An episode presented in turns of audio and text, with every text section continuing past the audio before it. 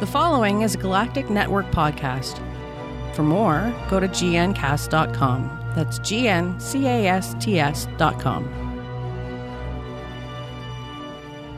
Corey, how do you like your nipples?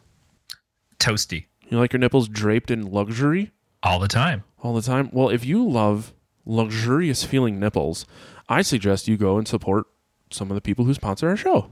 Huh? Yeah? Yeah? I, don't see how I could not.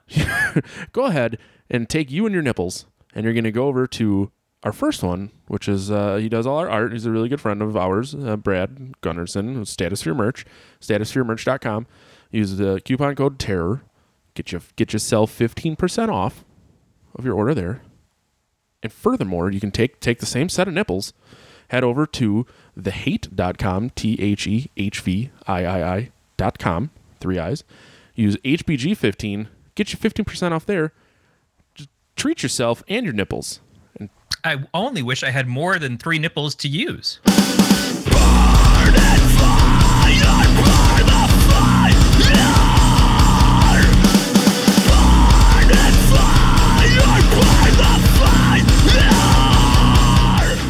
Welcome to episode 74 of the Podcast of Terror production of the Galactic Network. This is a podcast about all things scary. I'm your host, Matt Stein. With me, as always, is Corey. I wear fucked up shirts to fuck with people's eyesight. Scott. Corey, how are you? I mean, it's not just to fuck with people's eyesight, it's also to make people feel good about themselves. I themselves. can't stop staring at it. If you're listening to the audio, I'm sorry. You'll have to go watch the YouTube video. He's wearing a shirt of Dustin from Stranger Things with three eyeballs. And Yeah, and a couple noses, and yeah, it's, I assume like at least one testicle. you only need one.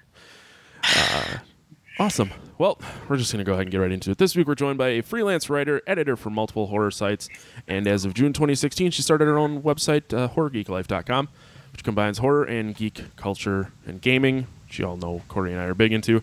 She's also a family member of Eli Roth's Crypt TV and helps to admin one of the largest horror groups on Facebook. She was also recently selected as a judge for the Women in Horror Film Festival this fall. Melissa Ann. Melissa, how are you?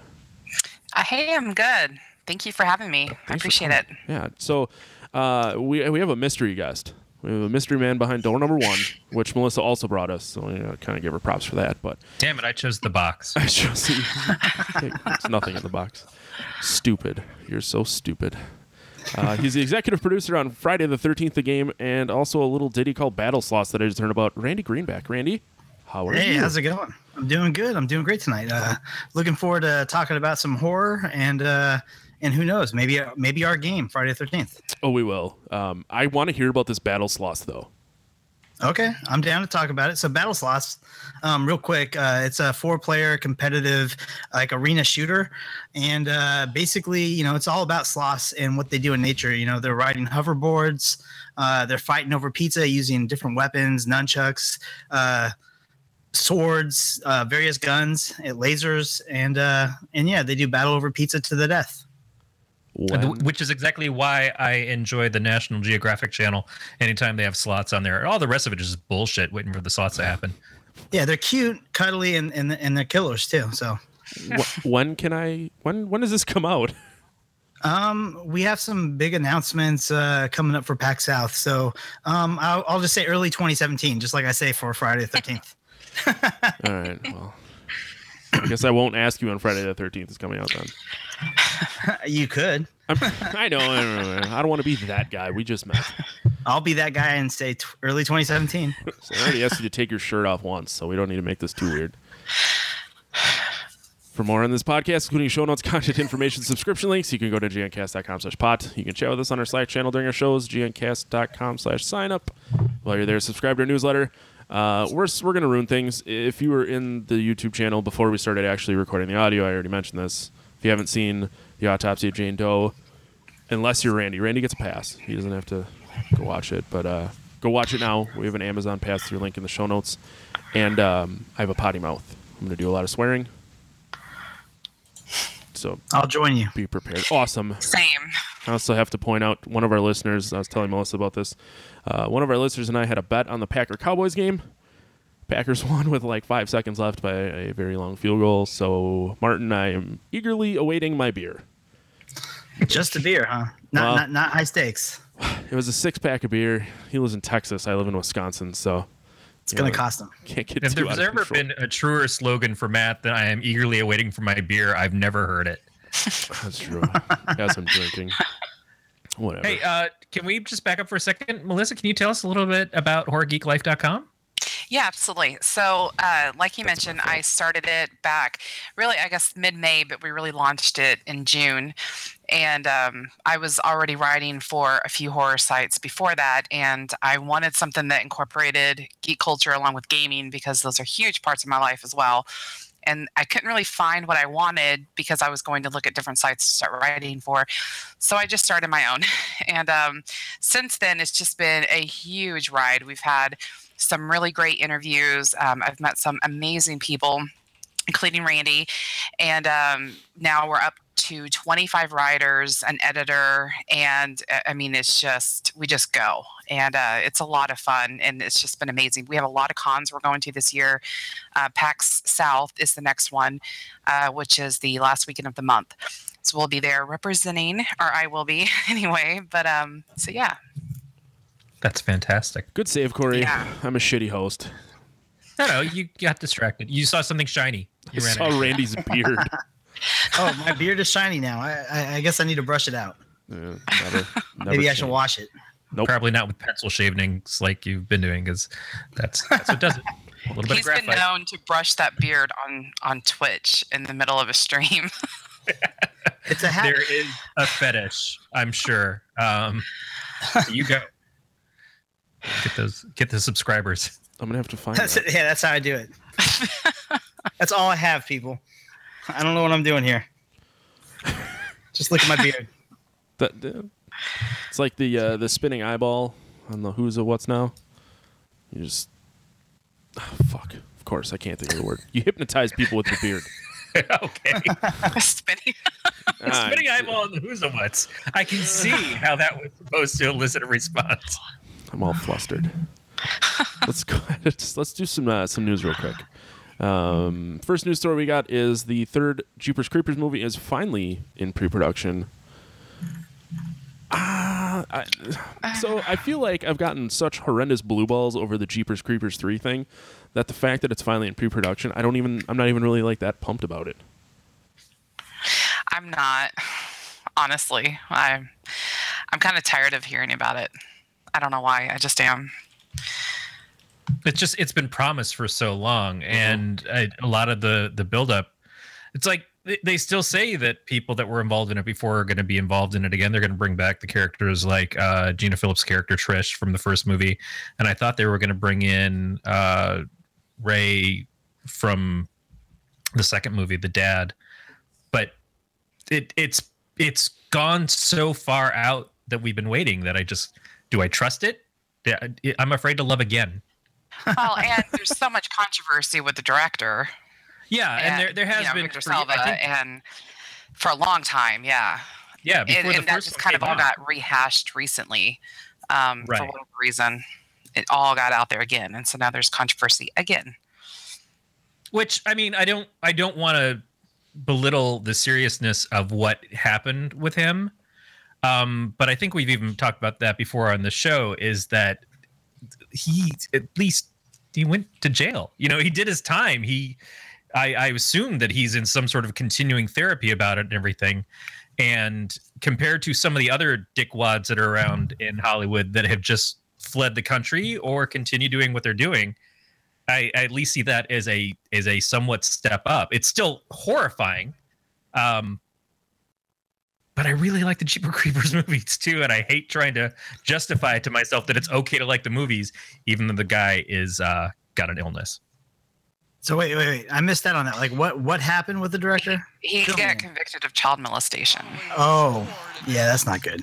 Yeah, during That's got put a damper on a lot of things. yeah when Powder came out, I think it was. Yeah. Um, Yeah, it which is was the during first that time. time that I ever heard of him.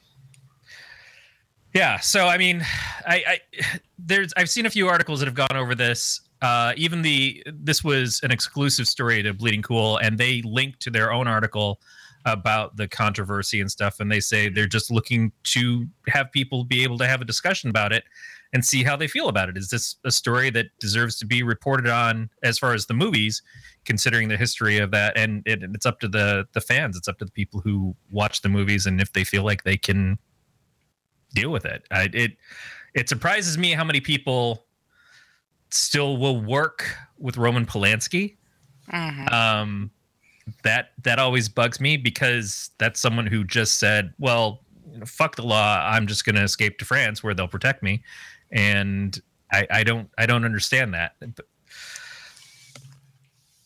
but I, I do want these movies. I do. I, I'm, I'm not. I can't. I can't justify it any other way than yeah. It, it if he was still doing shit and we knew about it and everything, then fucking burn the guy at the stake. I'm all for that. Um, but then someone else should get to make Jeepers Creepers. I've never been a huge fan of the series, so I guess for me, I'm just kind of meh.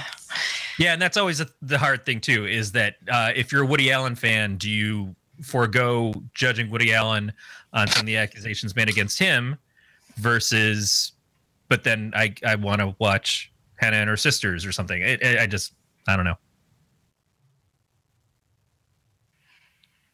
I think it's still going to make a lot of money. I'm sure it's going to make an uncomfortable amount of money. Yes, very much so. That's the way it goes. Um, yeah, I guess if you're not aware, Jeepers Creepers will show the final days of the Creepers 23 day feeding frenzy. As skeptical Sergeant Tubbs teams up with a task force hell bent on destroying the Creeper for good. I bet you he doesn't die, and there's a potential four. It's always the way. Yeah. Uh, it, it depends on the big giant movie check. Uh, I I also want to get back to. Uh, we'll mention Jeepers Creepers later when we're talking about our our film for the week. Yes, yes, we will. Um, the next news story. So Melissa watched this video, which I'm actually very proud of her for getting all the way through. Um, they're, they're friends. They're very, very good friends of mine. Uh, band Reaping Asmodeia released a new ultra gory video for their single of Talons and Teeth. Uh, they have an album coming out on Prosthetic Records on February 24th called Impuritize. Um, this is a music video that you, even if you hate like death metal, but if you love horror, you should still watch it because I watch a lot of horror movies and this made me uncomfortable. Uh, I don't know how it made Melissa feel. It was dark.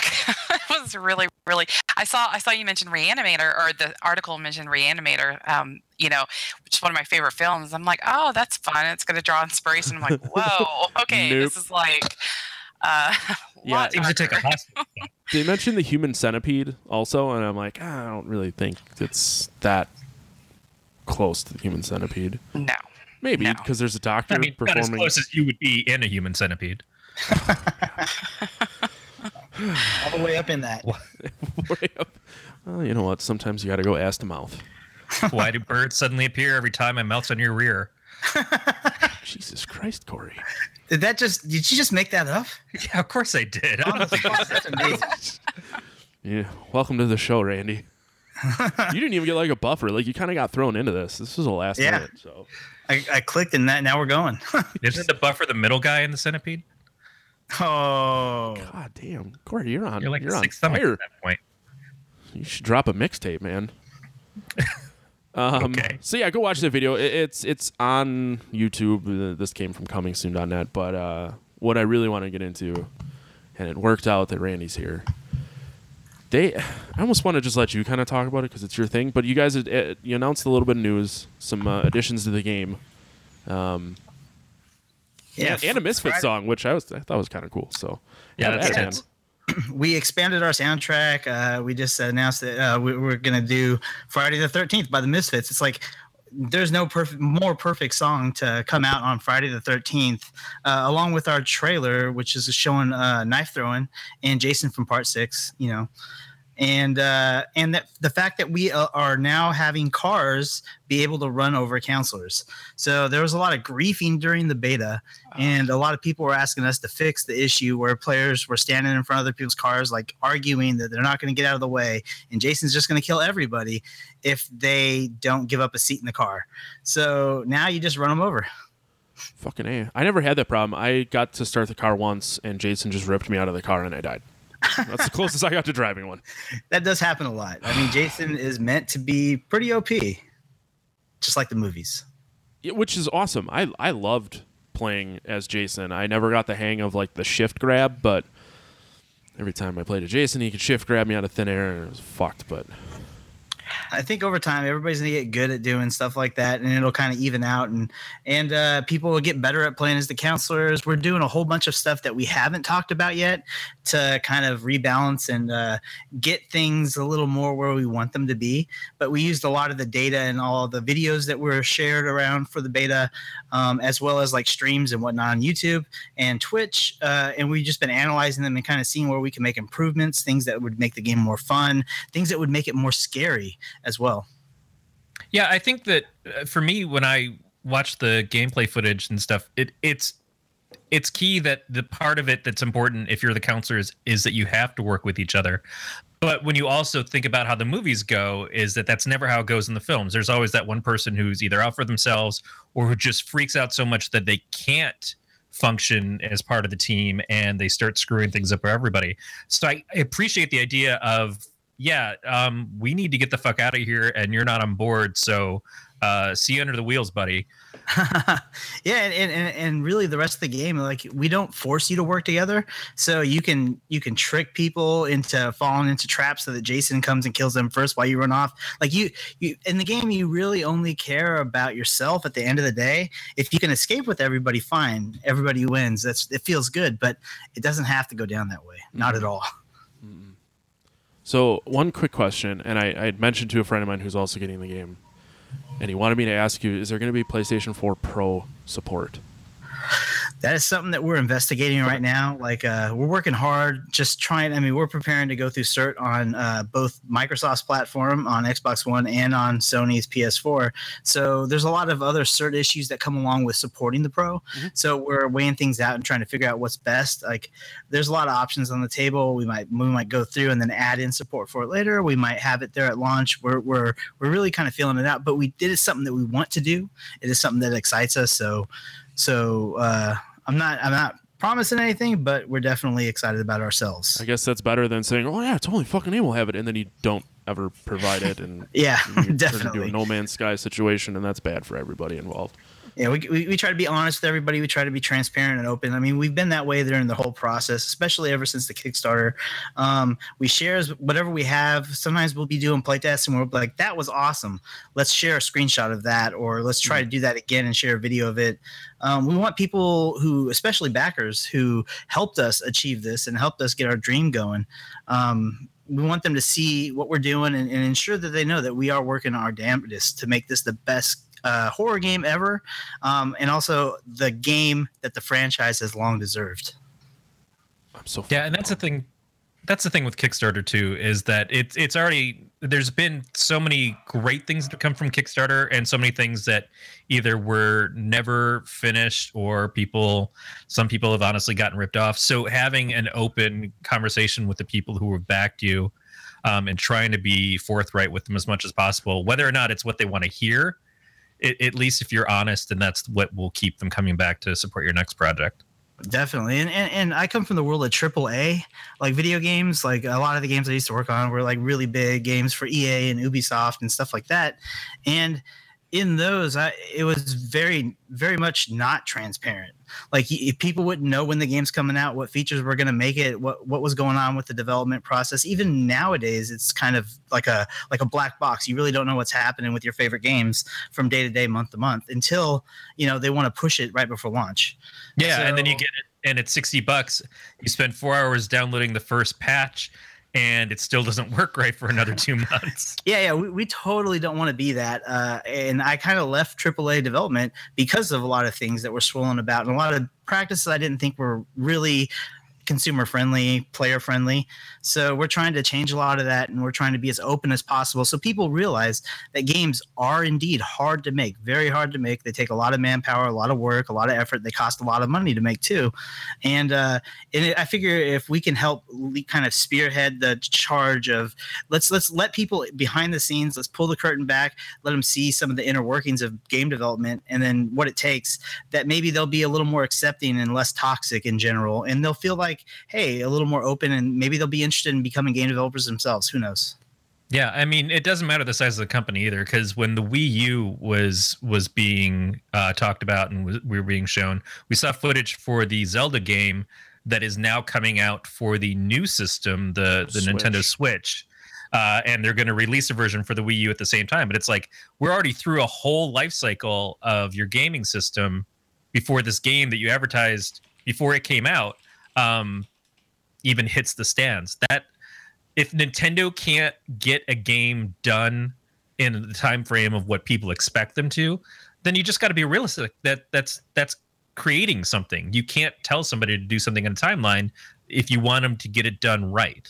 Right. And and, and Nintendo, I'm sure there's like a thousand people working on that game, and Yeah. it took that long, and it's only scaled up over time, and and we're a little over 25 people. Working on Friday the 13th. So hopefully people's expectations are set, but we, we really don't want to hide behind that either. We want to wow people, even though we're such a small team. Yeah, and it's not Duke Nukem forever, so you're fine. Yeah, yeah, yeah. We're definitely not hitting those uh, dates. What was that like a 10 year uh, launch cycle? It felt like the, it felt like the title of the game. It Look just really And the, yeah, the game was fucking garbage too. um, so uh, another question I have for you: Are you ever gonna say like how how you kill Jason in the game, or is that supposed to be something people find out? Because I saw a Reddit thread of people like going on and on and on and trying all this crazy shit, and I Yeah. never, I just I want to know. people were f- trying to figure it out during the whole course of the beta. Everybody had their theories. Nobody ended up doing it, as far as we can tell, um, because if they did, they would have made a big hubbub about it, right? Yeah. Oh, yeah. So, so we're not gonna we're not gonna give any more secrets or any uh, divulge any ways to do it. We want people to find it. We kind of like we kind of want this to be when you finally see Jason killed or you kill Jason yourself in a game, and with with a group of people. We want it to be like a huge gaming milestone in your gaming career, right? We kind of want it to be like this generation's equivalent to beating Mike Tyson in Mike Tyson's yeah. Punch Out on the NES, Yeah. Which was fucking impossible, Mm-hmm. just about. Yeah, and and if you watch the movies, I mean, it's different every time for how they defeat Jason at the end. If they defeat Jason at the end, and and that's kind of the point. Is it's supposed to be a mystery. It's supposed to be something that you discover on your own. And then once it's done one way, you don't want it to be the same way after that. You don't want everybody else to come in and say, "Oh, well, now I know how to do this," because that takes away the joy of the game. Oh, definitely, definitely. It, it, it's the mystery and surprise moment when somebody figures out how to do it. Maybe they'll find another way to do it later. Who knows? Uh, but yeah, we're, we're our lips are sealed, and we just can't wait to watch uh, the videos of people celebrating his death. but he always comes back, right? Well, yeah. Yeah, it always comes back. If he doesn't come back, you don't have a game anymore. That's right. oh, sorry guys, go home. Someone killed killed Jason. Jason. Game's completely useless. Um, that's fucking awesome, though. I'm, yeah, I'm pumped. I'm a little, really pumped. You can ask Corey. I've been pumped for a long time. So, so, so Melissa, did you play in the beta like extensively? Did I? Well, I played with you on Twitch in front of 500 people and got made fun of for not being able to drive the car properly, if you remember. And yeah. uh, I, I just wanted to like hide under a rock. but um, yeah, I, I played quite a bit and it was a lot of fun. It was definitely a lot of fun. I, I had troubles getting into the uh, main server, so I did a lot of private matches. But yes, I loved it. And I loved Tommy Jarvis coming back as him, and that was a great addition. And I mean, you guys did such a great job. So Thanks. Um, we're tuning that car, by the way. It's supposed to be like a jalopy, like a like a like a mess of a of a car, but uh, we are going to make it a little easier to drive. I got so much hell for that, and I even sacrificed myself for the other player that I almost killed, and I still got hell for it. And I was like, "Oh my god, I'm never trying to get into a car again. Never." yeah, we When did definitely don't want to make it Predator like, come out? like Forza we were- levels of control, like where it's super easy to drive. But we d- we want to improve upon it, but we still want people to crash occasionally, and we want people to accidentally run over counselors. Like that's part of the charm. So it's never going to be hundred percently hundred percent great to drive. Um, but uh, it's going to improve. So you'll do better next time. Yeah, I Yeah, hope so. don't That feel bad. I- horrible. I didn't even get to drive it, so You I never, never even bothered after that. I was too traumatized. I just, I just said screw it. When I'd find gas, I'm like, fuck it. Someone else can have it. I'm not gonna grab that. I didn't even care. all right. If I want to escape the camp, I'm going to tunnel. Oh, Dude, the first time I played, like I just walked out. it was insane. Like it was really easy, and then I was like, this game can't be that easy, and then I like never fucking got out again. So I, somebody must have triggered the police escape on you. Uh, I th- think that's what it was. I'm pretty sure it was a police escape. I, uh, I I will say, um, just this last week uh, for Horror Geek Life, I interviewed Thom Mathews, of course, played Tommy Jarvis in part six, and uh, and so it was released on Friday Thirteenth, and he did confirm that he will be getting the game for Xbox and possibly PS4, and he will be playing live with fans. And uh, he will let that information be known probably via Facebook to uh, so that fans can join in and play with Tommy Jarvis himself, which is really cool. That's gonna be awesome. Like That's I, yeah. I can't wait to to see him playing himself in the game, dressed as himself. Like like it's like so meta. He didn't play the uh, he didn't play the beta either, and so we were talking. He asked me what I thought, and so we talked about that for a while. But um, yeah, he he's pretty excited. So Well, I'm, I'm hopefully I come across him and I can uh, I can be Jason and take on actual Tommy Jarvis as Tommy Jarvis. Yeah, It's fucking. he Tommy said he's going to Jarvis get some inception. private matches in first to practice. So That'd be smart. yes, Is uh is the single player going to be out at launch? Or are you still unsure? Um, no, we're sure it is not going to be out at launch. We're very sure about that. Uh, yeah, that we've been uh, targeting uh, summer. Okay. Um, cool. I was just gonna say have have uh, have dude play single player instead, but private matches. um, do, do, do, do. Any? Is there anything else you you can and want to cover about the game real quick? Other than we can move on to the next story. And Uh, I just wanted to talk maybe a little more about knives and. Of course. and Oh, yeah. our- so uh, knives, we've been uh, looking at other games that do it well. We definitely want it to be a skillful thing. During the beta, we had a lot of issues with like some of the faster characters being played more heavily. So like uh, Vanessa Jones is Mhm. the athletic girl in the game, and people would use her and they would haul around the the camp and they would run around circles around the car. They would jump in and out of windows and stuff like that. So we wanted to give Jason some more tools to to handle people who are kind of playing cheesy like that.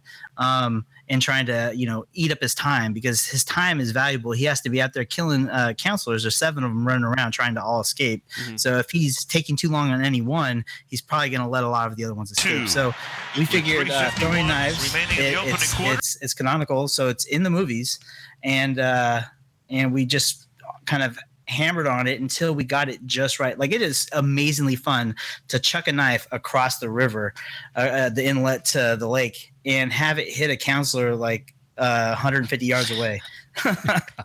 As they're running, like when you pull that off, it just feels great, and you feel like Jason. Then you warp over, or you morph over and grab them by the neck and choke them out. Uh, it's it's how it should be. Oh, like Beautiful. You can have like a, a a reticle for throwing a knife, or is it just blind throw? Um, no, there, there's a little bit of a reticle, but mostly it's blind. Like you, we're not going to have like an arc that, that draws straight to the counselor or anything like that. That's really cheesy. So you could just always line up a shot. Mhm. There's going to be some skill involved, but uh, but yeah. So along with the knives, we also uh, kind of. Uh, Kind of with the Friday the Thirteenth song from the Misfits, kind of announcing that there will be other big surprise songs on our soundtrack as well, and those will be added to the in-game radio uh, in the game as well. if you need uh, if you need more music, I, I know a guy in a band. Do you? It's me.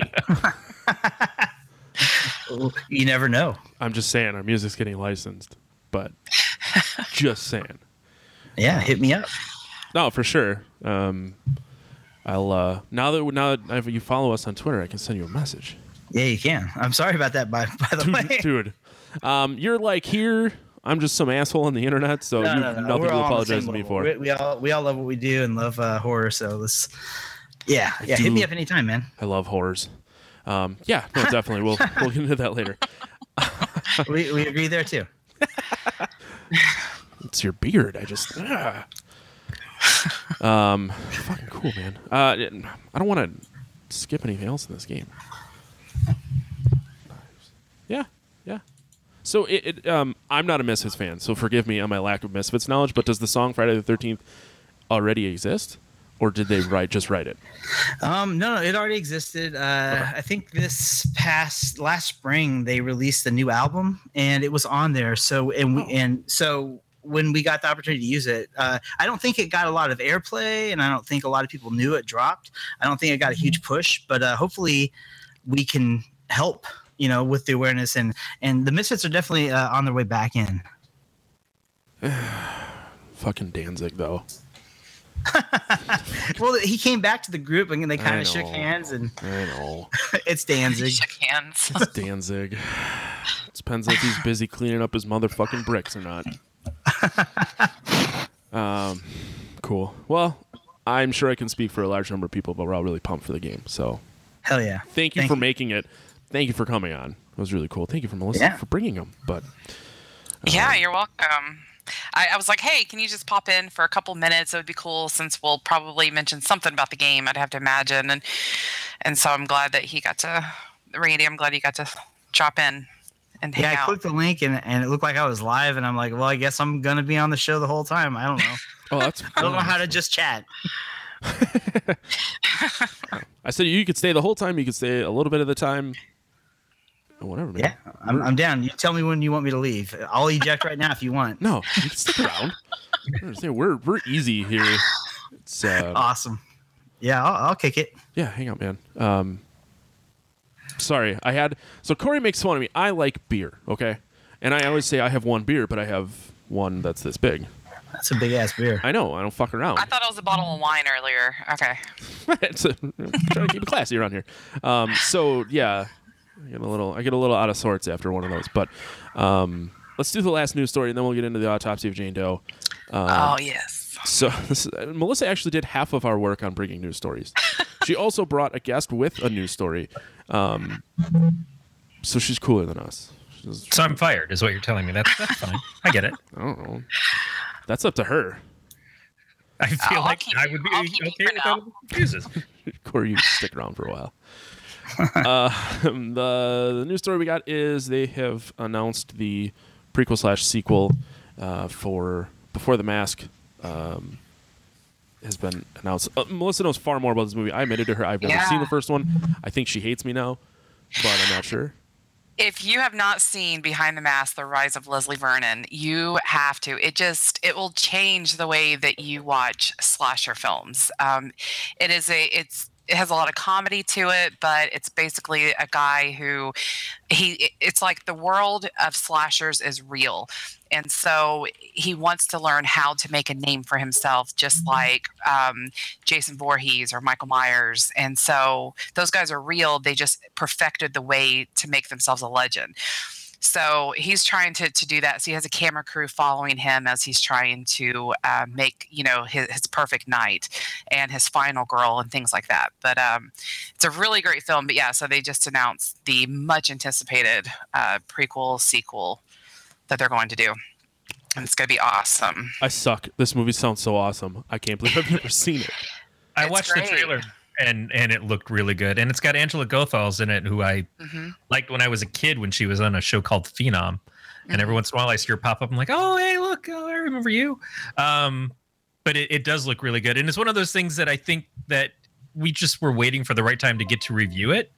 But it we've had guests so much and, and every time we have a guest on, we let them choose the film we're gonna watch. And this one just hasn't popped up. So we don't have a guest next week. Should we, We do don't? this next week? Uh sure. Fucking a. Chalk it up. It's going Am I Yeah. wrong that we don't have a guest? I thought Oh we no, did. two weeks. Sorry. two weeks. Fuck. Thanks, Corey. That's Yeah. why Corey's here.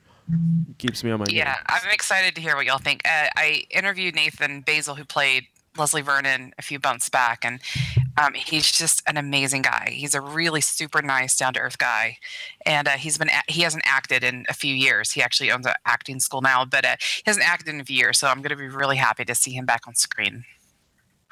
It'll be fun. And it'll be nice because he is, you know, he's played an iconic role that, you know, he gets to come back to. That's kind of awesome too. Yes, absolutely. Yeah, I mean, really, it's the the character is good enough to stand alone with, you know, or stand along with all of the other slashers, and so I definitely recommend it. So the, when did the the first one come out? Uh, the first one, yeah, 2006. Okay. yeah, 14 or 11 years later. I almost said 14 years. Jeez. Randy, have you seen that? Yeah. Oh, I've seen it. I've definitely seen it. I love it. Um, You just saw it though, right? It was kind yeah, of Yeah, I saw it a few months ago, and everybody for the last three or four years has been telling me to go check it out and watch it. And I'm like thinking, Leslie Vernon, that doesn't sound like a slasher film, right? So I finally sat down. I got some time with it, and uh, and I I absolutely enjoy it. I can I cannot I cannot recommend it any more highly. It's uh it's a it's a great movie, and it does do exactly what you say.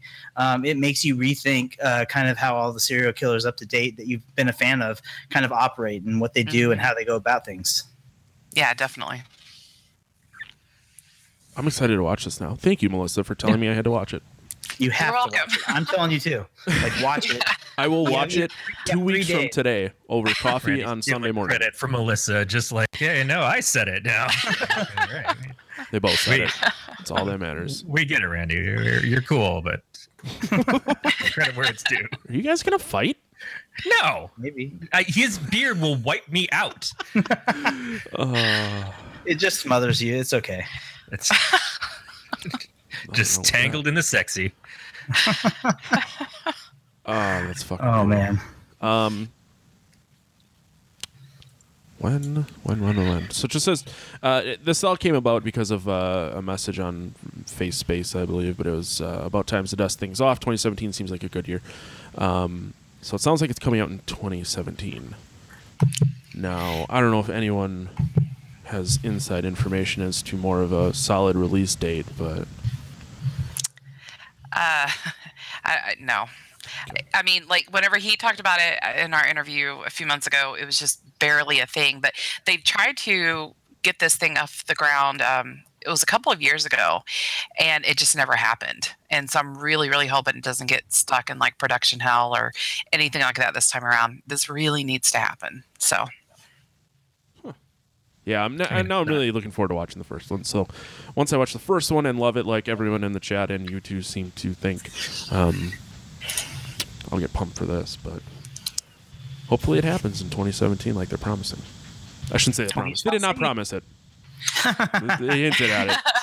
Dude, we're doing the best we I- can, all right? I know how that goes. If it comes in 2018, I'll still watch it. I can't Yeah. wait. Cool, cool. Well, let's go ahead and get into uh, the autopsy of Jane Doe. Which yeah, um, what an interesting movie.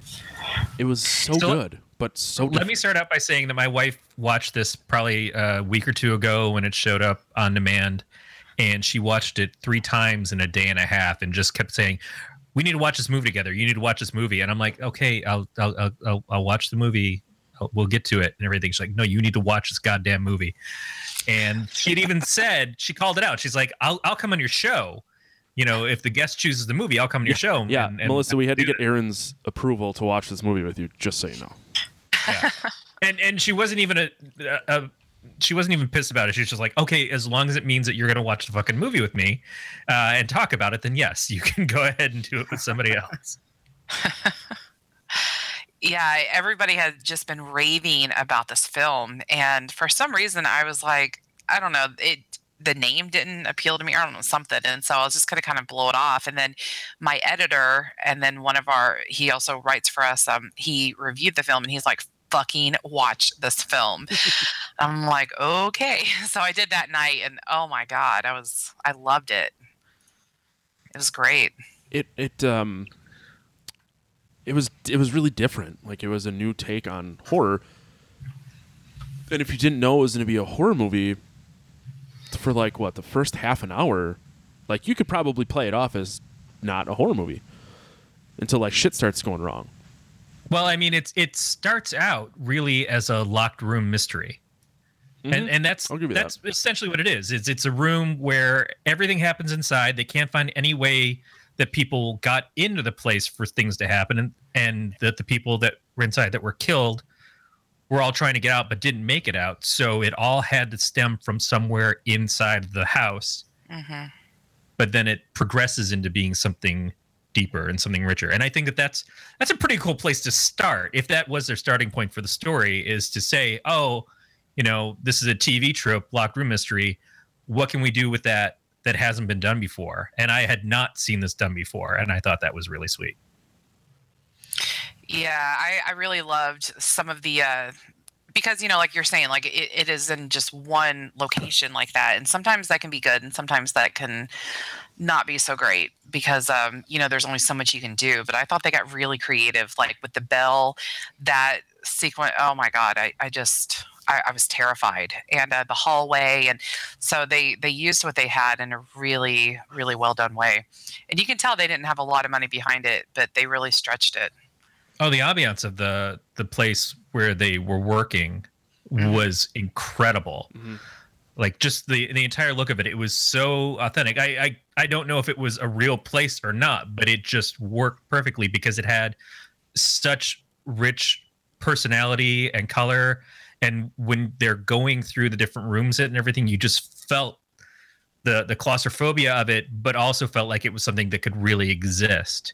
Um, and it was it was just spectacular. Yeah, definitely, Randy. You need to see. That's your homework. Theirs is Leslie Vernon. Yours is this one. I'll check it out. Uh, just like Leslie Vernon, people have been telling me to watch this like everywhere, everywhere I go. Like, have you seen it? Have you seen it? Asking if I've seen it. I'm like, no, I don't have any time right now. I would like to see it, but uh, now I will make a point of it. And uh, we are gonna spoil a lot of it, so I don't want to ruin it for Oh, you. he, oh, but yeah. Before you got here, you said it was okay. I don't want to. It's okay. It's okay. I'm not. you, one- I'm not. I'm not big on. You know, I'll watch a movie even if I know the ending. It's it's fine. well, as we were watching it, uh, Han, well, I don't. I might, let's just ruin the end right now. Han Solo dies. Damn it! but how? I fucking remember that uh, was a he year gets ago. run over by a sled named Rosebud. Um, Shit. So it I can't remember exactly which point it was. Oh, yeah, it was when the they show the body with the bells. So uh, Emile Hirsch's character, uh, Austin, his girlfriend comes to visit him. Emma, she comes to see him at work. He's a coroner with his dad. Uh, they both work in this place, and she wants to see a dead body, and he shows her a body that has a bell attached to its toe and she asks why there's a bell. And uh, brian cox's character tommy the, the father says because in the old days you had to have a bell there to let the, the person know in case the person wasn't dead. Uh, if the corpse turned out to just be in a coma or something and they came back to life the bell was to help show that they were alive and, and get a reaction from you. Um, and I looked over at my wife and she made me pause the movie and I said, okay, so here's what I think so far. Because at this point in time, we have seen them finding the uh, Jane Doe body in the bottom of, uh, of a home where a bunch of people were killed inside the house. And they said, there's signs of them trying to get out. There's no signs of someone trying to get in. Uh, it seemed like they were trying to escape. And her body is half buried in dirt in the basement, but looks completely intact. And then the thing with the bell, and I turned over my wife and I said, "So she's not going to be dead. Uh, she's she's actually going to be alive or come back to life." And so it's already telegraphing things. The other point where I looked at her and I realized what exactly was going on is when they started playing "Let the Sun Shine In" on the radio, because I knew the lyrics of the song because I watched the Flintstones as a kid, and um, I was like, okay, so this song is about the mom's message to her kids is about the devil. It's a song about like don't let the devil get into you and everything. I said, so she's a demon or something. And then finally when they point out that all the evidence is showing that she died somewhere in the northeast, I'm like, okay, now I know where she's from and I get exactly what's going on. But it was it was like three steps to to get there and some of the things were maybe a little telegraphed, but it's done so well that if you aren't analyzing it, you get to the feel the surprise of it. But if you are analyzing it, like I tend to do, you don't feel cheated because it's just done perfectly. It it hits the steps right where it needs to to lead you on the journey to figuring things out, and then you see them figuring out a route that about the same time. And I, I just thought that was so well written and and directed in how they did it. Yeah, I completely agree. And I, I think this director, um, I don't think he made a horror film before this. I think this was his first. And that's pretty surprising because, um, I mean, he he really made this one stand out. And so, I mean, it made my, I think it was like number two on my top 10 list for 2016. So I think he did a great job and I hope he keeps going for sure. Yeah, the only thing that I've seen that, that I, I am aware of existing before uh, of his was Troll Hunter. And I don't know that I've actually Yeah. watched Troll Hunter, but it's one of those movies that's been kind of in the the front of my mind of like at some point I'm going to get to watch that. But he's only got like six films, uh, one that isn't even out. Troll Hunter was I actually didn't even realize that he did Troll Hunter. I love Troll Hunter. I I've seen it probably 5 or 6 times and it is it's a really great film. So, it's a really fun film too.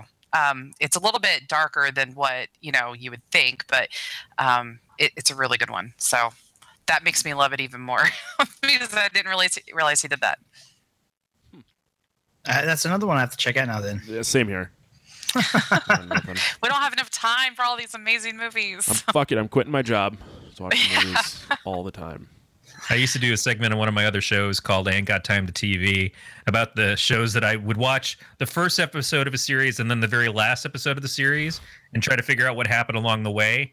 Um, because it's like I, I can't watch all of fucking Breaking Bad. I can't do that. Um, so That's why I What are you watch. I, I'm watching regular show, and there's like 700 episodes, so I watch it while playing video games because I don't really need to devote my attention to it.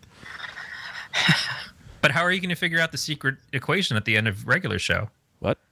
where you type in all the the different formulas and then Dokken regroups? what? No, I'm kidding. Oh, I was trying to like, figure out a my regular mom show joke. does a lot of great stuff with old like 90s and 80s metal, so I just figured that if, if I made a Dokken joke, it would land. I was it wrong. landed pretty well. If it makes you feel any better, I'm going to see Asia in March. See who? Asia, Oh, Rock. He's uh, Asia, and Journey.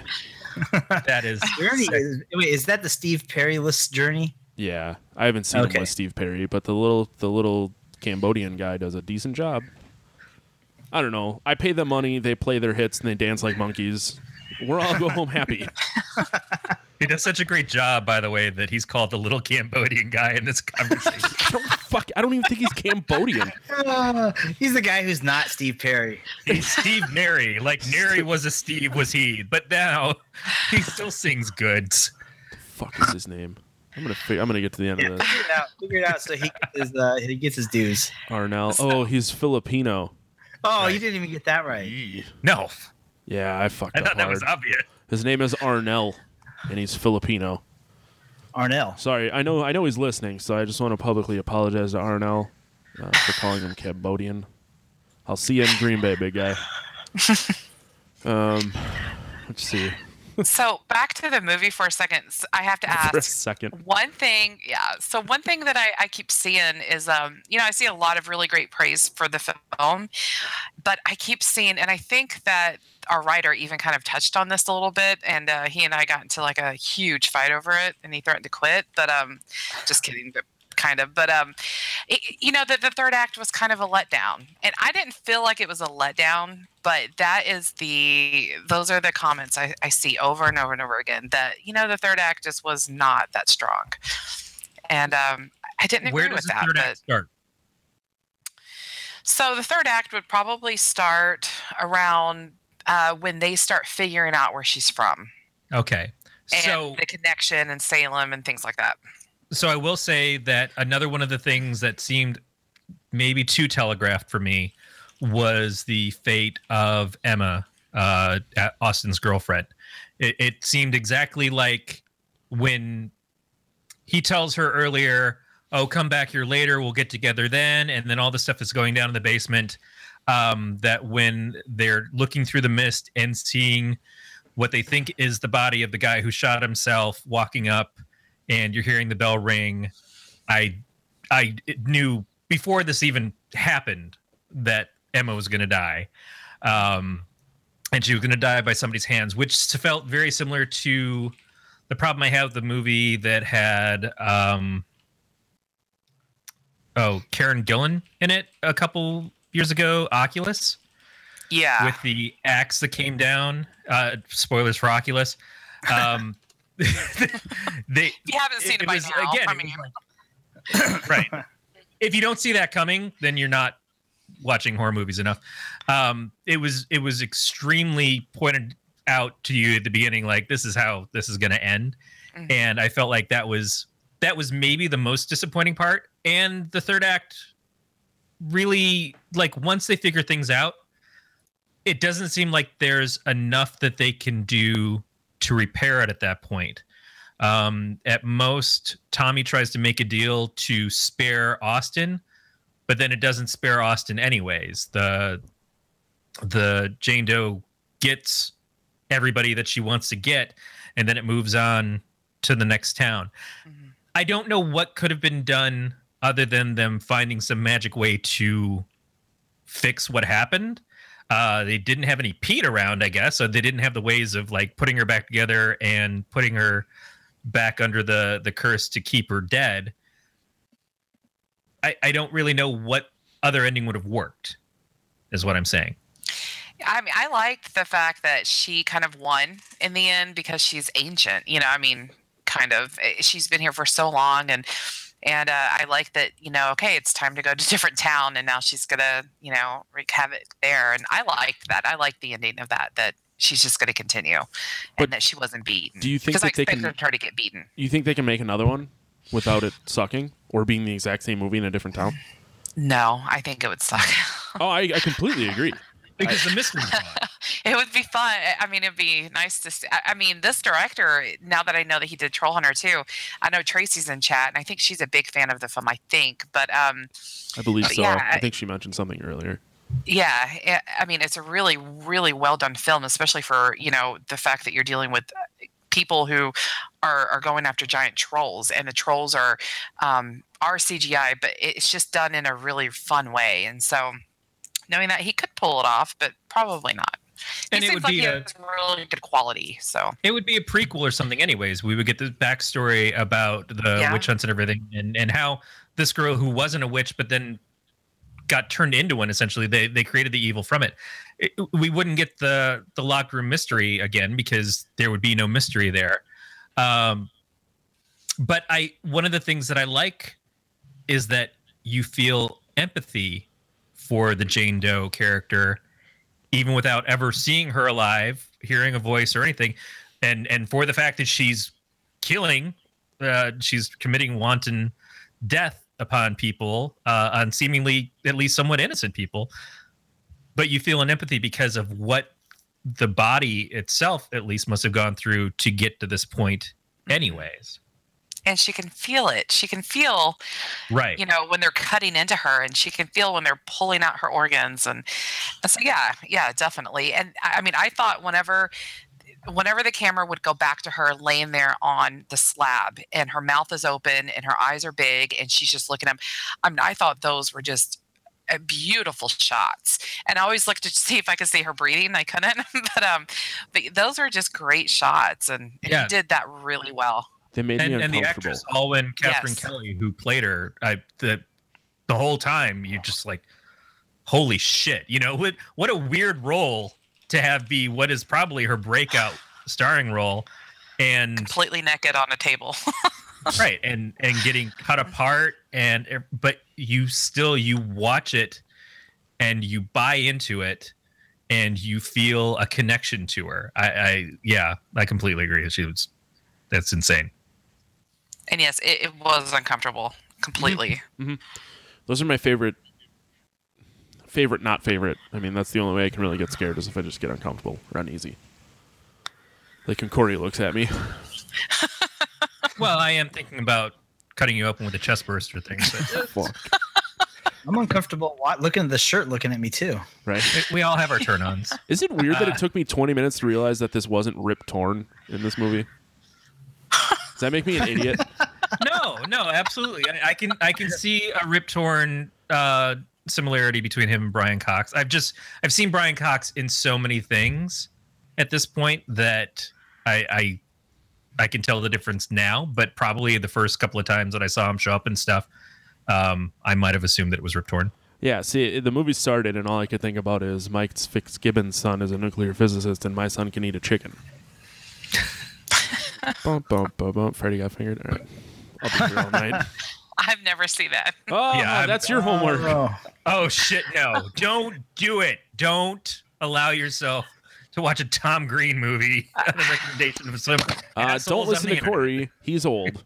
Yeah, You Freddy Got that Fingered movie. is a masterpiece of I have so not fucking seen good. Tom Green. Oh my god! It, I, mean, I used to watch the hell out of Road Trip when I was a teenager, but I Mm-hmm. haven't seen him in I don't know how long.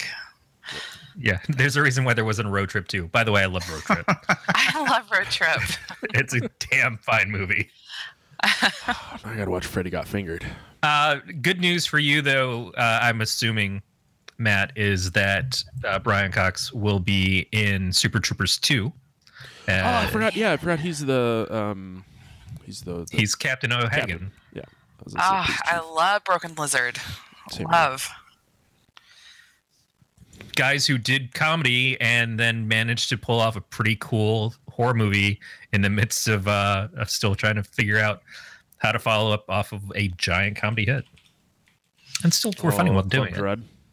Club Dread. I love Beer Fest is my favorite Broken Lizard, but Club Dread comes Oh, in Beer a, Fest is good too.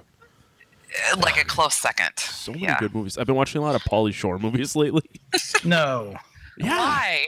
What, exactly Netflix now? why? Like sweet, sweet nostalgia. Is Oh, it okay. though? Like what? Uh, sh- te- what? Like what ones have you seen? Just Encino the most Man. recently. Encino Man.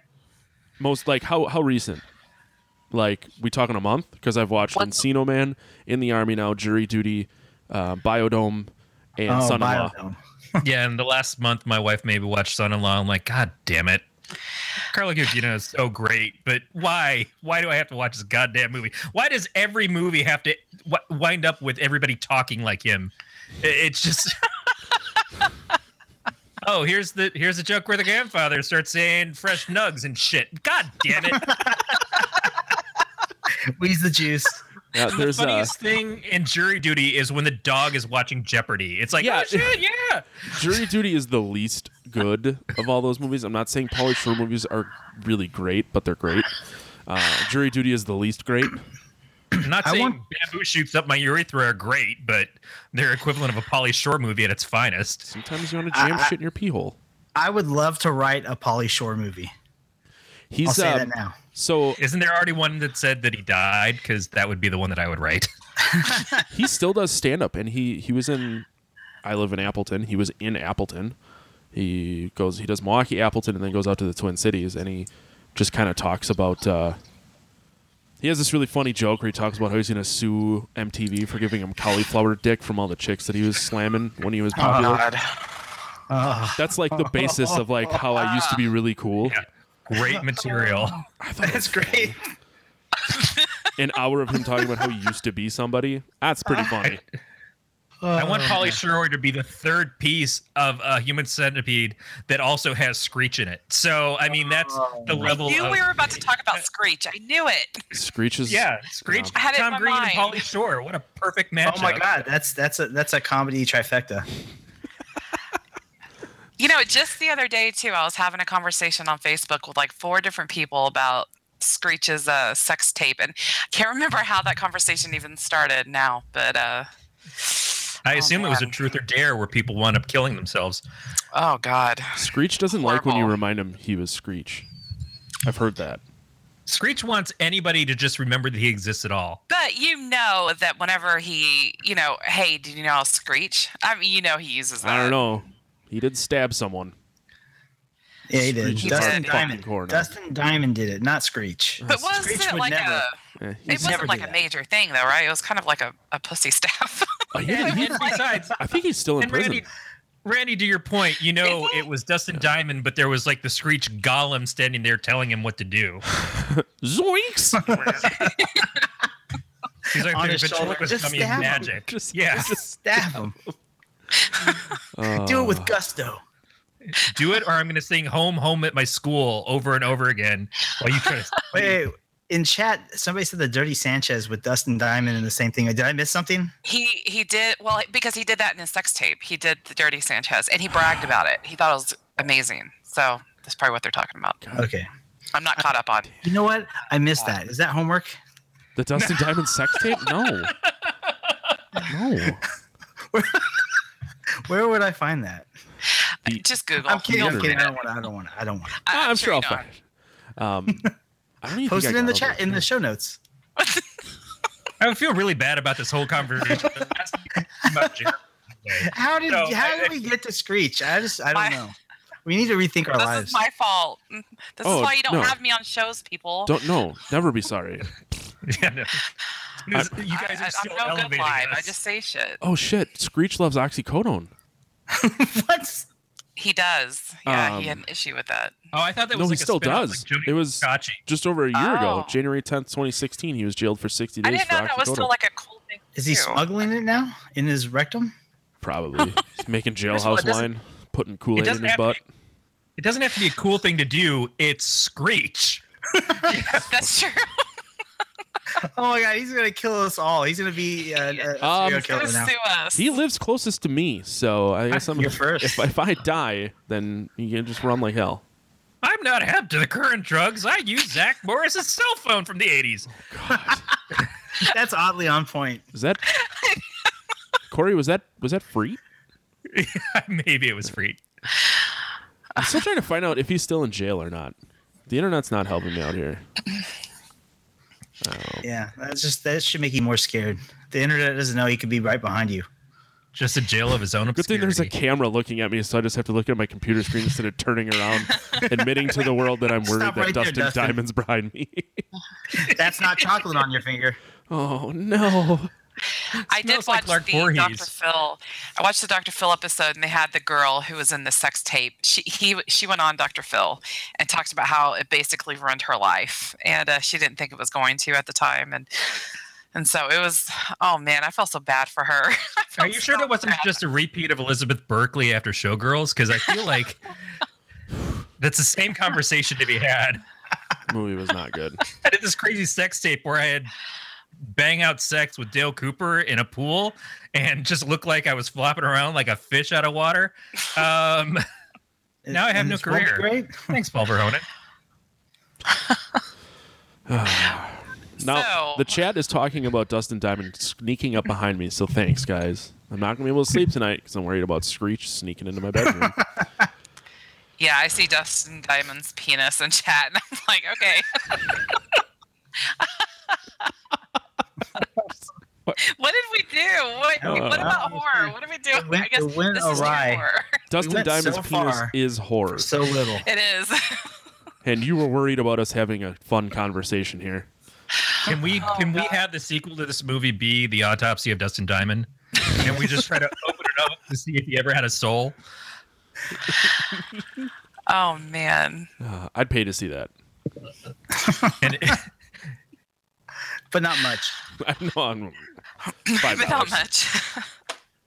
it can be the principal from Saved by the Bell doing the autopsy. Wait, Um, didn't didn't he also get arrested for doing some child stuff? Oh God, I hope no, not. no, I, no, no, no, no. not him. Uh, He, he Uh, um, there, there's a minor league baseball team here, and one year for teacher night, they paid him to come and like meet people, and he looks I like think- a bloated alien now.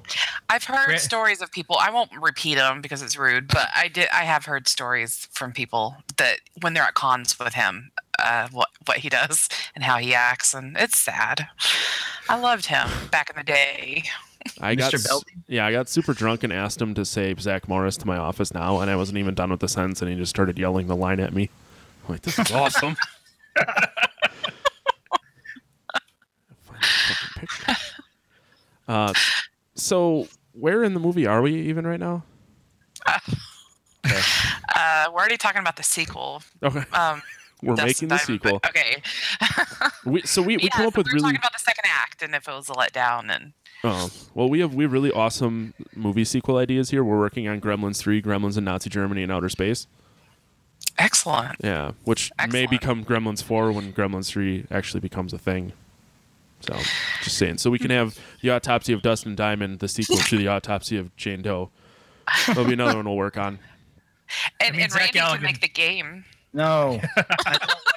That's not an interactive experience I want to do. I don't know, man. You ever played Surgeon Simulator? You could just have a Dustin Diamond corpse that you can do surgery on. Oh. I, I feel like I'm just printing money for you at this point. Yeah, there's probably three or four people who would play that. Pretty sure Zach Galligan is sitting And here just all thanking himself. podcast. Like he's just thanking the Lord that we're talking about Screech before we get to a movie starring him again. Wow. wow. I hope he never hears this. If we say his name two more times, he's gonna come here. we're gonna candy man him. Be Don't do it, careful, guys. Don't Be do it. careful, everybody. Uh, one, one, one thing I did really like about this movie is when they cut her skin off and they folded it back and all the shit was in it. Although I really wanted, I'm a man who likes answers because I'm a man.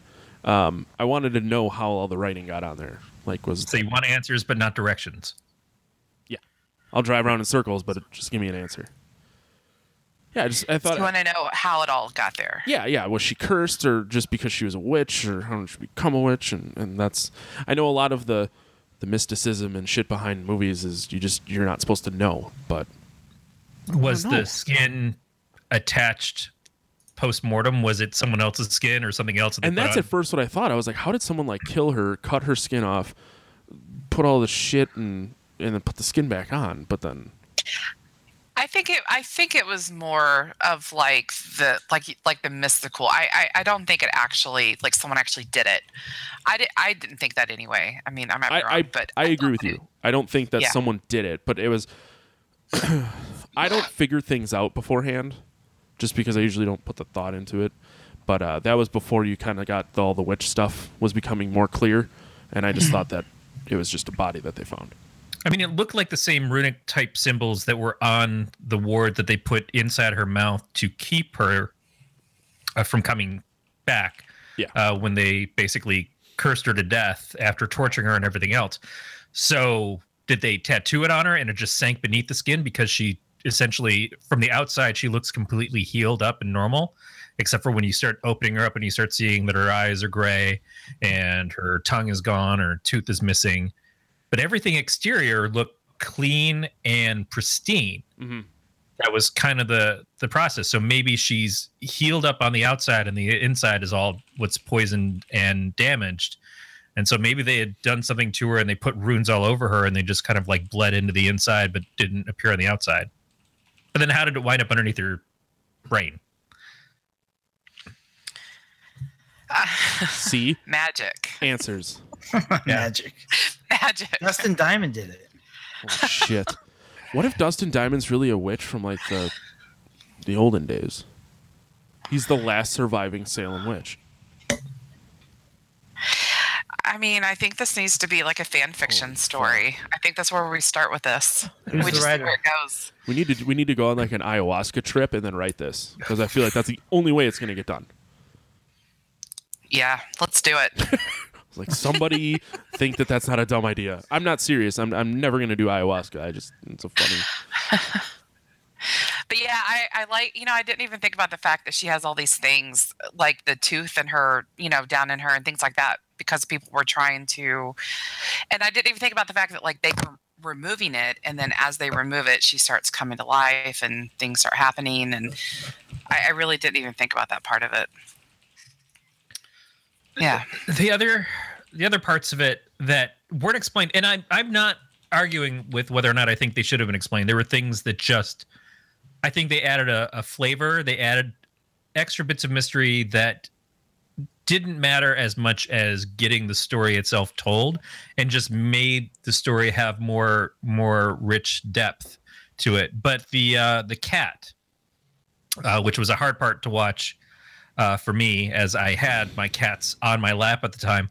Um, they find the cat that they realize is missing in the morning that um, is in the in the vents, and it's all screwed up and messed up. But I kind of felt like maybe the cat had already been dead, and the reason that they're just hearing it now is because of her proximity is like the bodies bringing it back to life and then they went and they they finished killing it uh and and put it in the cremator but we saw that when they the cremation thing started leaking out smoke later on it had ghosts that had been cremated in it kind of appear and start attacking them You're making me want to go back and watch all of this. I I, think I, I watched. I, I don't think I, I thought too far into some things here, and I'm thinking I need to go back and watch. I mean, when they found the cat is when I realized that she wasn't going to be the only one that was coming back. I, Right. I really thought, yeah. So we're going to see. A, uh, I think by that point in time, we might have already seen the uh, one of the doors open to one of the the crypts, essentially. But that was like the moment of like maybe the cat wasn't already dead, and I started getting church flashbacks from Pet Sematary, um, which I guess maybe this was a little bit too. But just yeah, I there were there were things again that they didn't need to be explained but if you want to follow them down that rabbit hole they are a curiosity Interesting. Okay, yeah, I'm gonna have to rewatch that, which means I have to rent it again, but that's okay. You, Corey. I think it was. I, wanna, s- I thought I saw it was free on Amazon. Is it? I paid for it. Oh man, it's free. I, I'm meh, definitely gonna watch it. don't quote me. I paid like seven bucks for like a 24 hour rental. Oh, it's music. Never mind. Oh, it's oh, just yeah. the music. Never mind. Just the music. Why the fuck? And it's just like an album of let the sun shine in over and over and over again. Probably. okay so that's the part that i wanted to get to. Um so i'm seeing a trend and and it goes back to the first jeepers creepers uh at least as far as i can recall. There was also in the first insidious where they kept playing uh tiptoe through the tulips where they're taking these seemingly innocent benign songs and they're making them a part of the the story and they're they're upping the creepiness factor with them. Uh, and and this one it was the let the sunshine in which i thought okay is this like an old standard that could have been around in the time of salem? And no it was written in 1959 or something uh, and was a a very religiously themed song uh, and part of the thing that surprised people when they used it on the Flintstones, when they had in the last season, they had Pebbles and Bam Bam sing it for their band. Um, they didn't tune down the religious aspect. They just changed it from being a little girl should know to little kid should know. But it was such a strange thing that it would play the song to kind of introduce the idea that there's witchcraft happening and it was it, it's it's for the audience i mean it's not really it doesn't apply to the witch. Why would the witch be like i'm going to tune the radio and play songs that tell you hey i'm a witch. Uh, if anything it should say hey stop cutting my brain open. I assume that's a Reaping Asmodeia song. And It might be or a Cannibal Corpse. yeah fully. Uh, not danzig because he doesn't care about other people's feelings. Just his uh, cats. so right. So i just thought that was a weird thing but it seems to be a trend now Yeah, yeah, definitely. And like, you know, with Insidious, um, I mean, I can't hear that song now without thinking about certain parts of, of that movie. Um, the, the whole song. kind of creepy But yeah, I love that. I, I I liked how the music kind of brought that in, especially when it's really cheery, happy music, and what you're seeing on screen is complete contrast to the music. I think that's really refreshing.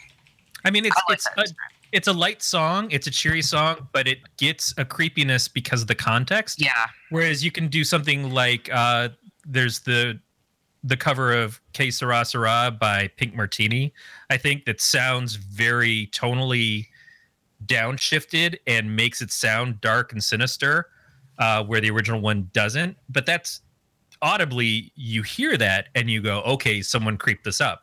This was they were not changing the the way the song sounded. They were just putting in a situation that now you're always going to have it. If you ever hear that song again and you listen to Frente do a cover, you're like, Frente, fuck you. You got to cut that shit out. Uh, I don't want you conjuring witches or a screech in the background. I mean, I you know I hadn't even really thought about that that there was like a trend, but yeah, absolutely. So if I go Uh, stand in my bathroom with the lights off, spin around three times, and say zoinks, zoinks, zoinks, is what's his nuts going to show up? I don't want to keep saying his name because I don't want him to show up. Don't, don't say it. We one more time. Is all it takes. We're, we're, we're flirting with flirting with a bad time here. He'll show up all oxied out of his fucking brain, start stabbing people. And not with a knife. No, no. You're in Wisconsin. He's probably already there. Fuck. I think he still lives here. We're about to find out. Oh man. Are we you- actually talking about how we're stalking Dustin Oh, Diamond here No, on the? no, no, you said it. no on the chat? Yeah, yeah. We were talking about stalking Dustin Diamond. Are you Don't be surprised because Matt has stalked Scott Stapp before. okay? What? Of all the people you can stalk, these are the guys that you choose to go after. I was down in Kansas visiting a friend of mine. That's how every story starts. Uh, we were I was, I was super drunk. He lives in Lawrence, which is where K State is. If you are into sports, and uh, there's a there's a venue called the Granada Theater. Scott Stapp was playing the Granada Theater a couple days later, so we thought it would all be really funny to tweet at him about how much we hate child support because I think he did some jail time for not paying child support. so How'd that go over? he he never responded. Fucking asshole. Still trying to get Creed's Human Clay on vinyl too. Yeah, he's the asshole for not responding when you're making fun of him for not paying child I support. I wasn't making fun of him. I was agreeing with him. Child support's fucking stupid. I don't have kids, nor do I pay child that's support. how but- it came across. oh no, I was totally making fun of him. Fuck. Scott Stapp. So I, I, I do want to say that if if a sequel or if something else came out of this movie where they wanted to continue it in some way, I think instead of doing it being about uh, the the Jane Doe witch character, is go with a different direction and follow the sheriff, who at least has the sense to say, okay, this body has now been at the center of two horrendous multiple killing scenes. Two two that we know of. Because Get it to the next fucking town. Get it as far away from here as possible. So I'd like to see more of Sheriff Sheldon. I'd like to see him lead a a series of like bad shit happens in my town kind of thing. well, they could do. I guess they could do a prequel, um, the like the, or, an origin story essentially. So go back to how she was formed or how this whole thing started. You could do that. Yeah, that worked so well for Star Wars. Wow. I did like the sheriff though, and I did like that he was very like, like you were saying, like you know, get her out of my county kind of thing. Um, I did like him a lot, and I wanted to see more of him. But of course, with the setting, we couldn't really do that. But Yeah, I think a series following him and Lieutenant Wade around, and she's more of the skeptic, and he's becoming more of the person attuned to the the paranormal things and stuff. That would like be an X Files. a modern X Files. Exactly. well, we have a modern X Files because it was rebooted, but this Yeah. will be. We'll we'll have to X Files, Stranger Things. It could be fun. Yeah, I did like his character though.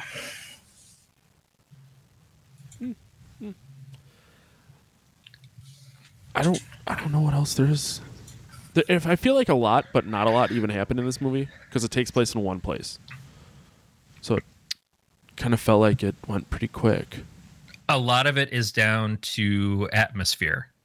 Uh, a lot of it is played out as you're you're seeing an actual autopsy happen, which itself is if if if you're a horror fan, probably, and even if you're not, even if you're just coming at it from a scientific viewpoint, uh, it, it's fascinating to see how they go through that and to see the the kind of like uh, Tommy leading Austin through things and having him think through the answers to why things are the way they are.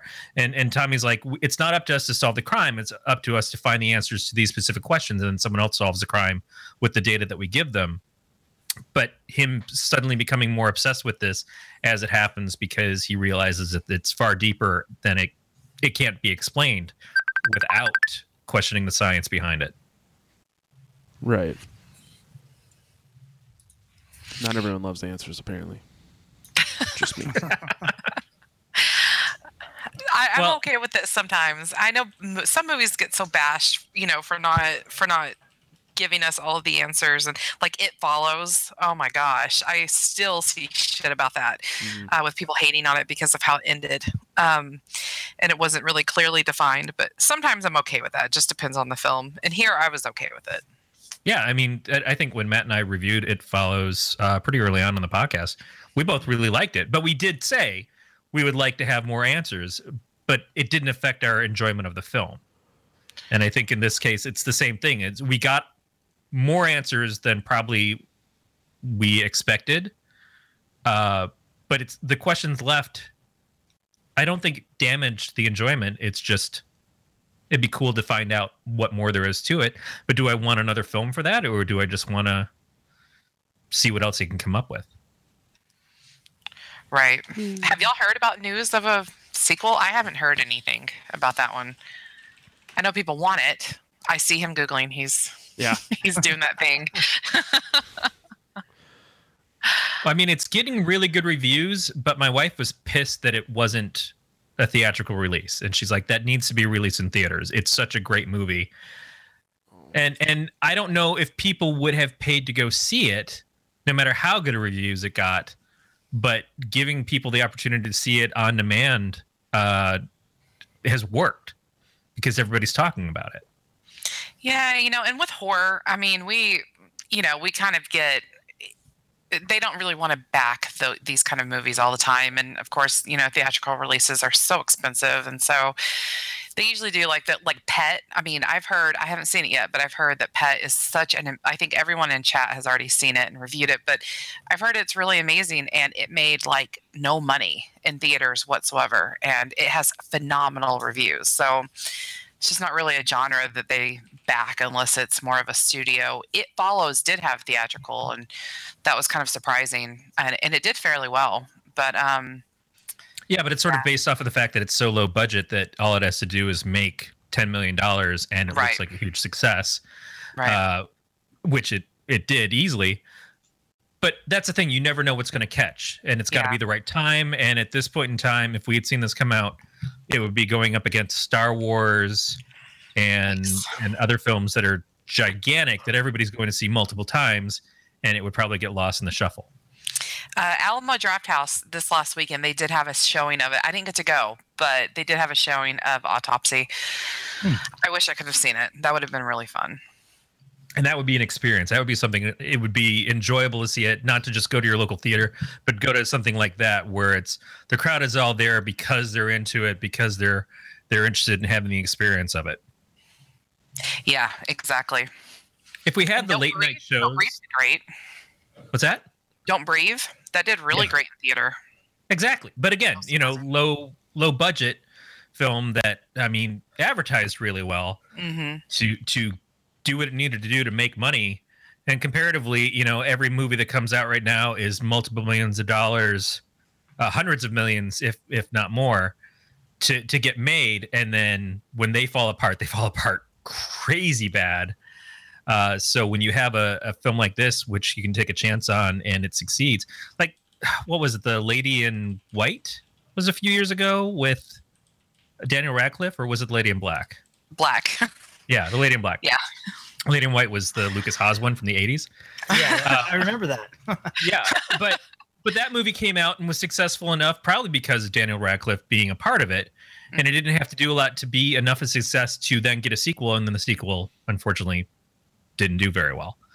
But that that's what happens. You never know when you're going to get an Insidious or a Conjuring or a Paranormal Activity, uh, where it's a small film that that hits just the right note with the audience to make them go, "Oh shit!" You know, everybody needs to go see this now, and and it takes off. And I feel like this movie might have been the one where that happened, but it's a hard chance to take. Yeah, it can, it's definitely expensive to to put something out. Uh, I like not every game gets a big wide release. You know, some people, some games just go up on Steam. So I, I assume it's uh, kind of the same thing with movies. You know, you pick and choose. You have to believe in it. There has to be like some known quantity behind it, some uh, existing buzz. Otherwise, uh, don't put much money into it. Yeah, and the the two lead actors, Emile Hirsch and Brian Cox, both great actors. Both have been in a lot of very very good stuff, even popular stuff, but not names that are going to draw people to the theater. Yeah, I completely agree. And uh, like you said, like I mean, they're such great actors, and I was really excited to see both of them because I love them. But for a lot of people, I, yeah, I don't. Those aren't names that would get people there. But again, I mean, with It Follows, there was really you know no names like that either, and it just took off. And so y- you're right. You never know what's going to go. I mean, Yeah. such a crapshoot. Who knows? So I think with it follows the one difference that I could see is that it was very easy to show people in the commercials things that are like going to make you jump and things that are going to freak you out and pull you in and like, oh, I need to see this because this looks interesting. It's like this dead thing is following her around everywhere, and you can get the premise of that. Part of the the charm of this movie is to not know anything about it going in. And sorry, Randy. I know everything now. now you're gonna watch it and be like, she's a fucking witch. I knew it. but I, I think you'll still like it. you'll still be able to enjoy it, even Oh, knowing. I'm But- sure. I'm sure. I, I, I can I can just forget momentarily that I know every plot fucking point. I will admit, after I saw this movie, as the owner of a horror site, I'm saying this, um, I had to turn on the lights whenever I went to the bathroom. And I turned on like two hall lights leading me there. I had to leave them on. I it got me. It really did get me. And I was really excited about that though, that it made me do that. It's pretty rare that, that films do that for me. See, that's why Yeah, I I watch those- them at like 9 a.m. on Sunday mornings. I got those fluorescent lights that that flicker off and on in the garage. You think I went out there after this was done? Oh my gosh. that noise. No. I hate those lights anyway. Yeah, I I had to pull back the shirt. You know, I had to do all these cliches that I hate, and I'm like, oh my god, I'm whatever. Okay, I had to check. but, But that's great. That is such a great statement because you are someone who watches a lot of horror movies. You know the ins and outs of these things. Mhm. The fact that something like this can still creep you out is an Yes. amazing accomplishment for a movie.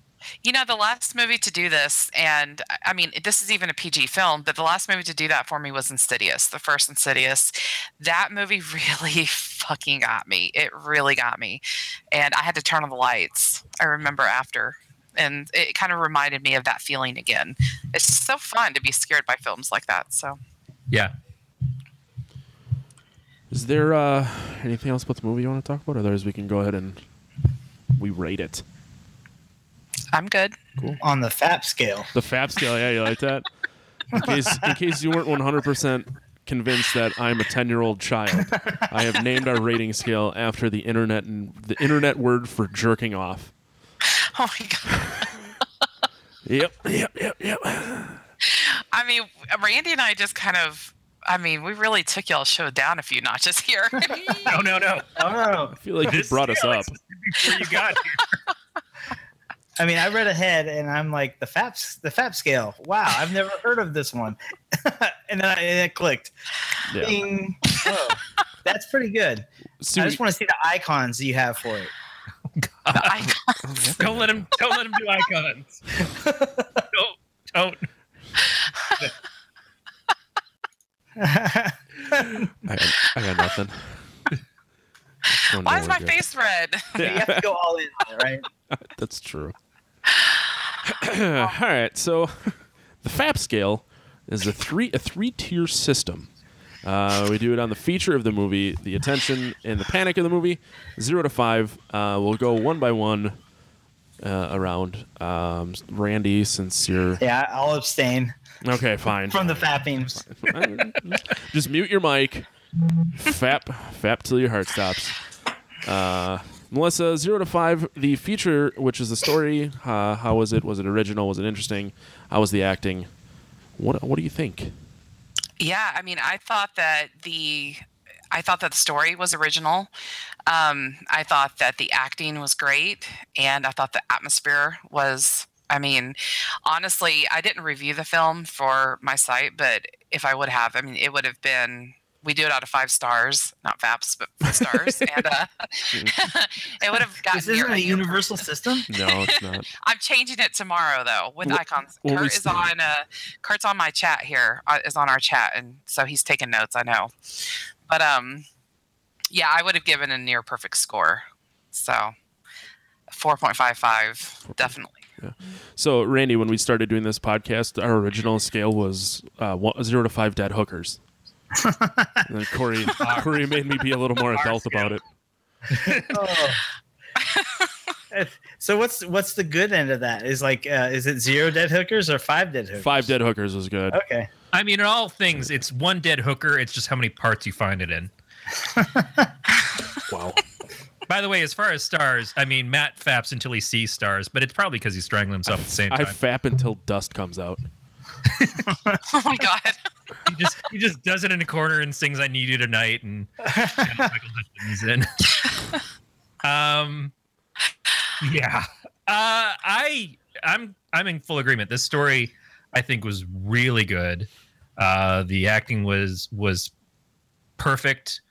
The the fact that I was so enraptured with watching someone play a corpse for an hour and a half Yes.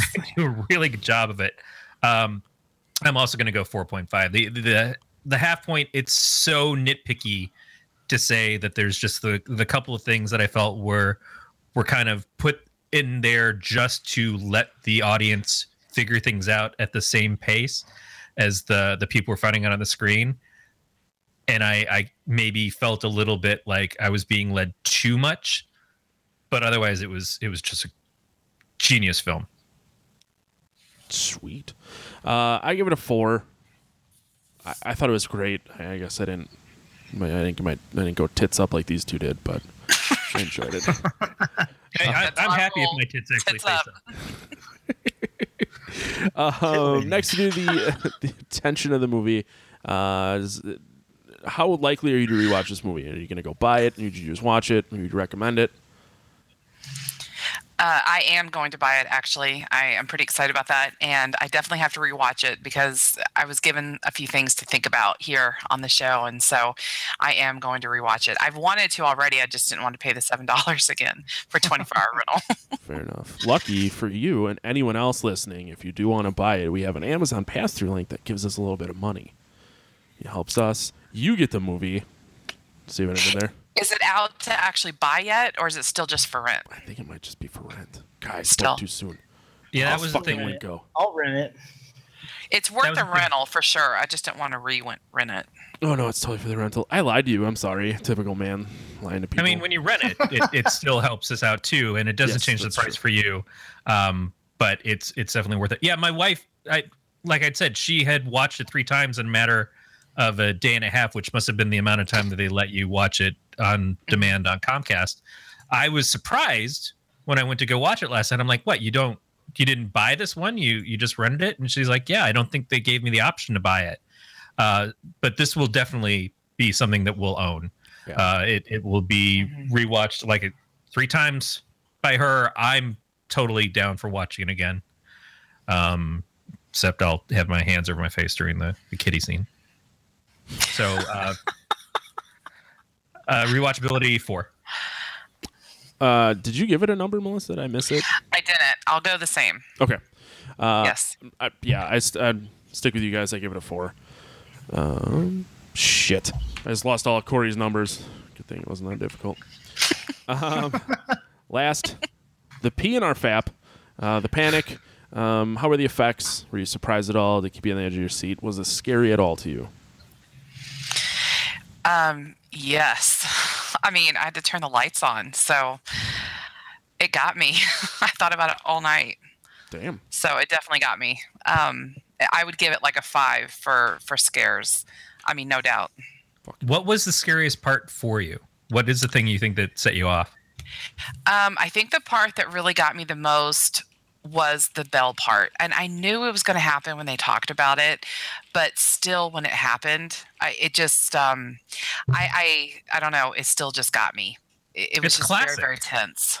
It's classic. It's one of those things that it doesn't take much at all to to instill fear if it's done well, and and that part was done really well. I mean, it's something that could easily have existed in one of the old uh, Hammer horror films with Vincent Price or whatever. It, it could have been any of those old like Telltale or Heart type things, and and mm-hmm. they just utilized it perfectly in this. Yes, I totally agree. It was simple but so effective. Corey, that means you're up. I would probably give it a four for the scariness, but I'm gonna up it to a four point five because of how they utilize things, and especially of how well uh, they they utilize the body itself. And every time they closed in on the body, it just it. I I am surprised at how how good they did that. Mhm. Uh, I'm going lower. I'm going to a three. I thought it was good. It made me a little uncomfortable, but it, it didn't like keep me up at night. I didn't have to turn lights on. I was not s- sleeping with my favorite blankie. Um, I said three little shit sipping dogs. Um, but I also watched it at like nine in the morning, so I didn't watch it at night. Maybe it's scarier at night. Still a great movie. Don't get me wrong. It's just it's. it Didn't You can say your favorite blankie is Pauly Shore. We understand. his hair, Pauly Shore's shaved hair after uh, in the army now. Cover you and nuzzle your face into his ear and say, "You smell like Billy Baldwin." Oh wait, it was Steven. Never mind. Billy. Was it? Steve? Oh, it was Stephen. What's the difference in smell? One has uh, somewhat of a career. One smells like failure. Oh, That's it. All right. All right. Uh, you can contact us by leaving us a voicemail at uh, 805 328 3966. You can email us at pot at gncast.com. You can leave us a message on our website. Uh, I know we have a bunch of new people in the chat, which, A, thank you for hanging out. It was really fucking cool to have this much going on. Um, hopefully, we'll get a lot more listeners. So tell us what you liked, what you didn't like. Maybe you don't like the amount of times that I mention a dick. If that's the case, maybe this podcast is not for you. The amount of times I've seen Dick in the chat room says that this is not the crowd that's going to get on you. No, this I, w- this is like the perfect crowd for us. They love Dustin Diamond and penis jokes. that. and there we go. Fucking We bring the quality. right behind me. That's what makes it fun, guys. Fucking hear it? See shadows, just dick shadows across the walls. Uh, you can follow the show on Twitter and Instagram at Podcast of Terror. You can subscribe to the podcast via iTunes, Stitcher, Google Play, any of your favorite podcatchers. Leave us feedback. Five star ratings are much appreciated. If you write a nice one, we'll read it next time or whenever it shows up. Uh, all the subscription links and options can be found at gncast.com slash subscribe. You can find us on Facebook under the Galactic Netcast. Uh, Melissa Randy, thank you for hanging out. oh yeah. One at a time Yeah. one at a time now. Where can people find you? Everything you're working on, whatever you want to push. Here's your place. You guys can Rochambeau for who gets to go first. Go ahead, Lady- Randy. ladies first. Are you sure? I'm positive. Okay. Um, so my site is horrorgeeklife.com and uh, we are on Facebook and we're on Twitter. And I am also on Twitter. My personal handle is horrorgeekmel um, on Twitter. But, um, but yes, please follow us. Find us on Facebook. Find us on Twitter. Um, come visit our site. We have a lot of really, really great things going on right now and fun projects. So Yeah, and uh, and Friday the Thirteenth, the game. You can follow along on uh, f13game.com. You can also follow us on Twitter at Friday Thirteenth Game. And uh, if you really want to follow me and see my beard and understand my grooming habits, uh, you can follow me there at at Randy GBK, R A N D Y G B K. I assure you, you want to. Yeah, this thing's fucking awesome. I just want to nuzzle it. If you shave it, can I, I'd like it so I can make a blanket out of it. Oh, that that's not creepy. I mean, I don't think it's creepy. If you think it's creepy, that's your problem. Strangely enough, it also smells like Stephen Baldwin. Or coconut. Yeah, I think they just grind them up and put them in the beard oils, don't they? It's just like Oh, Wow. Uh, so, Corey, where can people find you? Uh, you can find the comics that I help publish at donetscomics.com. All the works by Levi Krause and friends. Awesome. You can find me on Twitter and Instagram at Matt the Lifeguard. And that's going to do it. So thank you very much for listening to another episode of the podcast here. And we will talk to you guys next week. thank you. bye bye.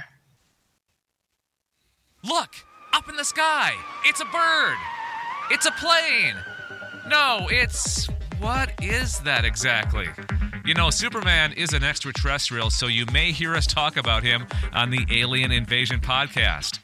Hey, it's Dave Nelson inviting you to join myself, Brad Ludwig, and Anessa Moyens for our weekly discussion about all things not of this earth, whether they be gray or green creatures from fiction, the latest stories from the world of science regarding the real possibility of life out there somewhere, or the claim from somebody saying they're already among us. We'll talk about it. You'll hear three stories from the week's news, a featured sighting, and our entertainment picks or warnings, rated on a scale of 1 to 5 flying saucers, of course. All of it and more every week on the Alien Invasion podcast, part of the Galactic Netcast network of shows. Find us at gncasts.com slash aliens or wherever you subscribe to podcasts. Next week, Next week, the host of Geek Cinema Society, Nicole Davis, is coming back. We're going to be talking about 2009's Korean movie Thirst. I'm scared. Nicole likes to bring the thinker film, so it'll be interesting to see where this one takes us. It'll be a good time. But uh, yeah, we're looking forward to that one. Thanks again for listening to the podcast, dear. We'll talk to you guys next week.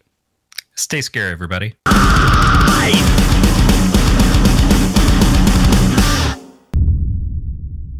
This has been a Galactic Netcast podcast. For more, go to gncast.com. That's G N C A S T S.com.